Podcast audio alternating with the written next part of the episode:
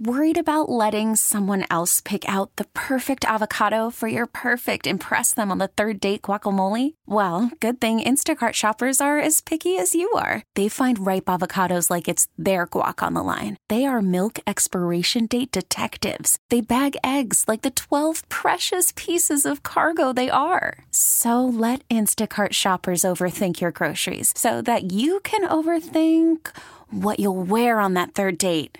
Download the Instacart app to get free delivery on your first three orders while supplies last. Minimum $10 per order, additional term supply. All star closer, Kenley Jansen, we have a question. What's the best podcast of all time?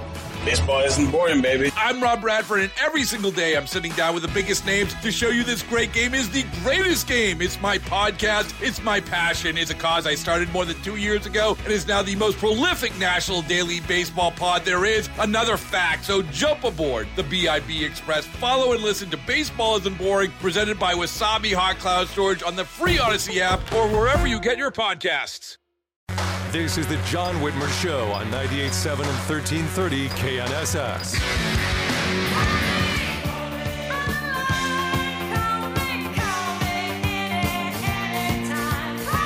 Welcome back to the John Whitmer Show on 98.7 and 1330 KNSS. You can always listen to us by downloading the Audacy app or telling your smart speaker to play KNSS radio. And make sure you like and follow the John Whitmer Show Facebook page and follow me on Twitter at John R. Whitmer to get all the latest updates on the show. Shelly, thank you for sticking around. You're on the John Whitmer Show. Well, thank you for having me. I just want to call. I don't normally do this kind of thing, but I want to call in support of Senator Renee Erickson. I have a 12 year old granddaughter, so I feel I have some skin in the game on this one. And I think what she's doing is there's a silent majority of people out there. I'm one of them, and I'm so thankful that she's taking up my voice because I have two granddaughters and they're very athletic. One of them is in competitive athletics, and if it weren't for someone like Renee giving me a voice that gives my granddaughters a voice, I think we would be lost because the left is so vicious and so horrid, I'm sorry to say, and they're not tolerant. And I think that Renee Erickson is out there slogging through this horrible path, but she has the support of so many of us. And I'm just calling to say that thank you to her. Well, you're right. I mentioned that poll. I pulled it up in the break. It's almost 70%. I think it was at 69 or something, but it's an overwhelming number of people. But I think you're right in saying as well that it's a silent majority because so many of them know if they vocalize that, if they post on Facebook, I support this, they get attacked. I mean, I've seen it in my own experience here with the show. Uh, if you dare to oppose these folks, they come after you and they're rabid. And you know, we're again, we're not talking about trying to bully these kids or uh, you know, I, I don't want them to suffer or feel like they're being disadvantaged, but at the same time, biological boys have an unfair advantage and we're depriving girls of the spirit of competition on a level playing field. And that's all this bill tries to do is ensure a level playing field. And if the boys want to play, then go play with the boys.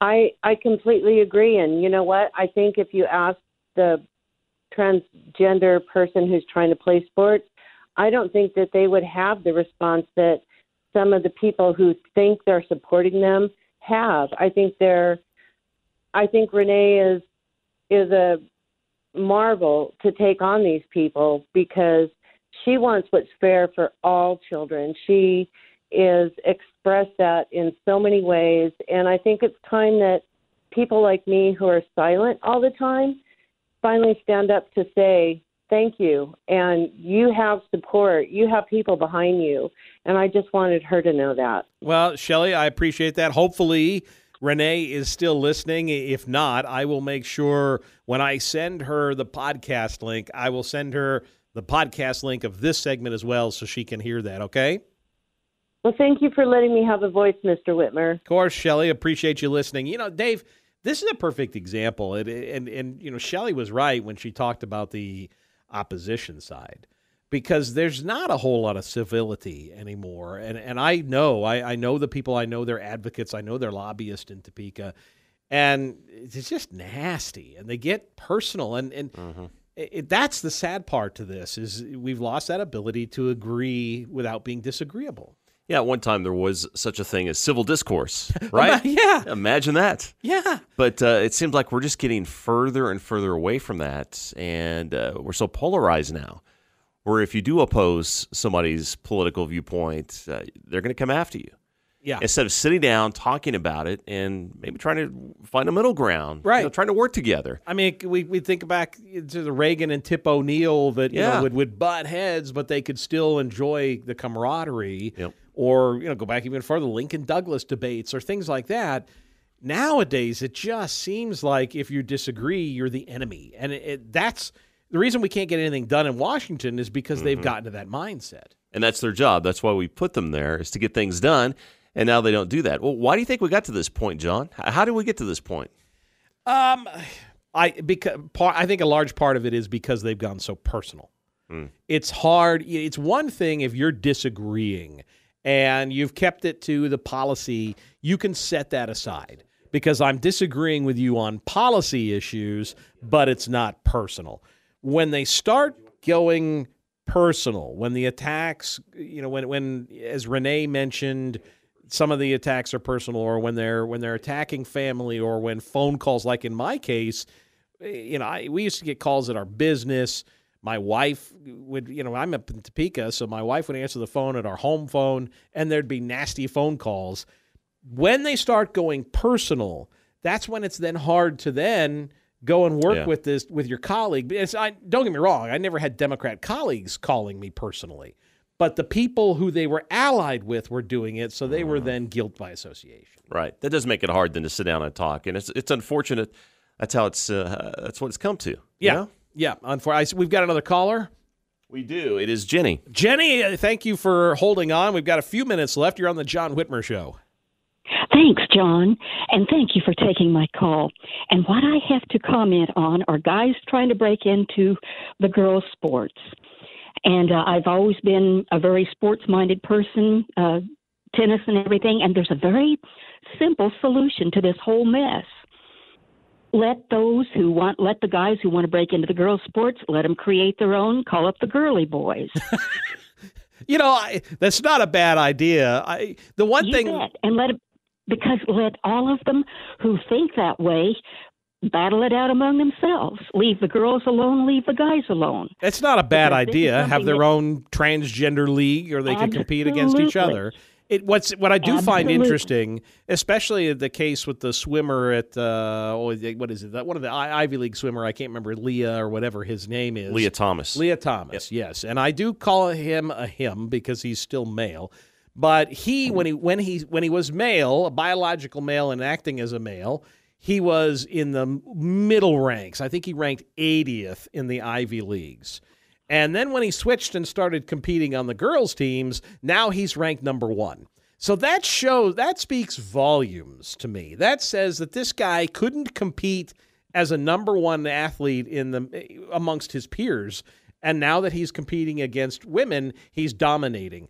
It's not because he's a better swimmer; it's because he's biologically superior. Well, you know, and they don't belong there.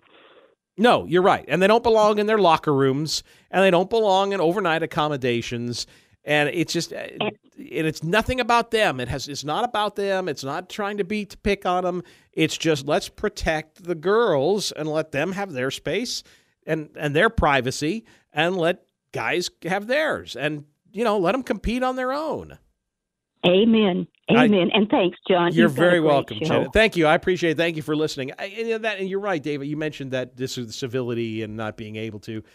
Unfortunately, that's where this the the impasse is. Is because when you bring this up, you're immediately called a transphobe or a homophobe, Right. or you're, and and so is the opposition. And it, I I I don't know how we get past that.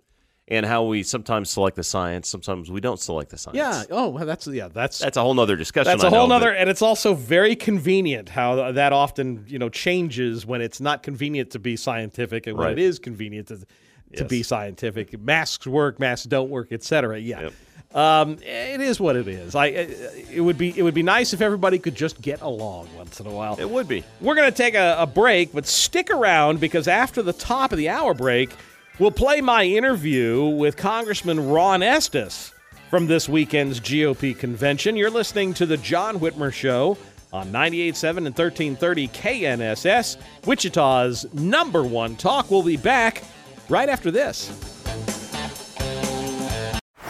Baseball is in full swing. NBA playoffs are heating up, and your NFL team is gearing up for training camp. Listen to the latest on the teams you love here on the Audacy app. The biggest sports radio stations in the country, providing unrivaled local coverage of their teams, all in one place. Exclusive interviews with players, coaches, and team executives, streaming live and always available on demand. Stay in the know with your favorite teams right here on the Audacy app.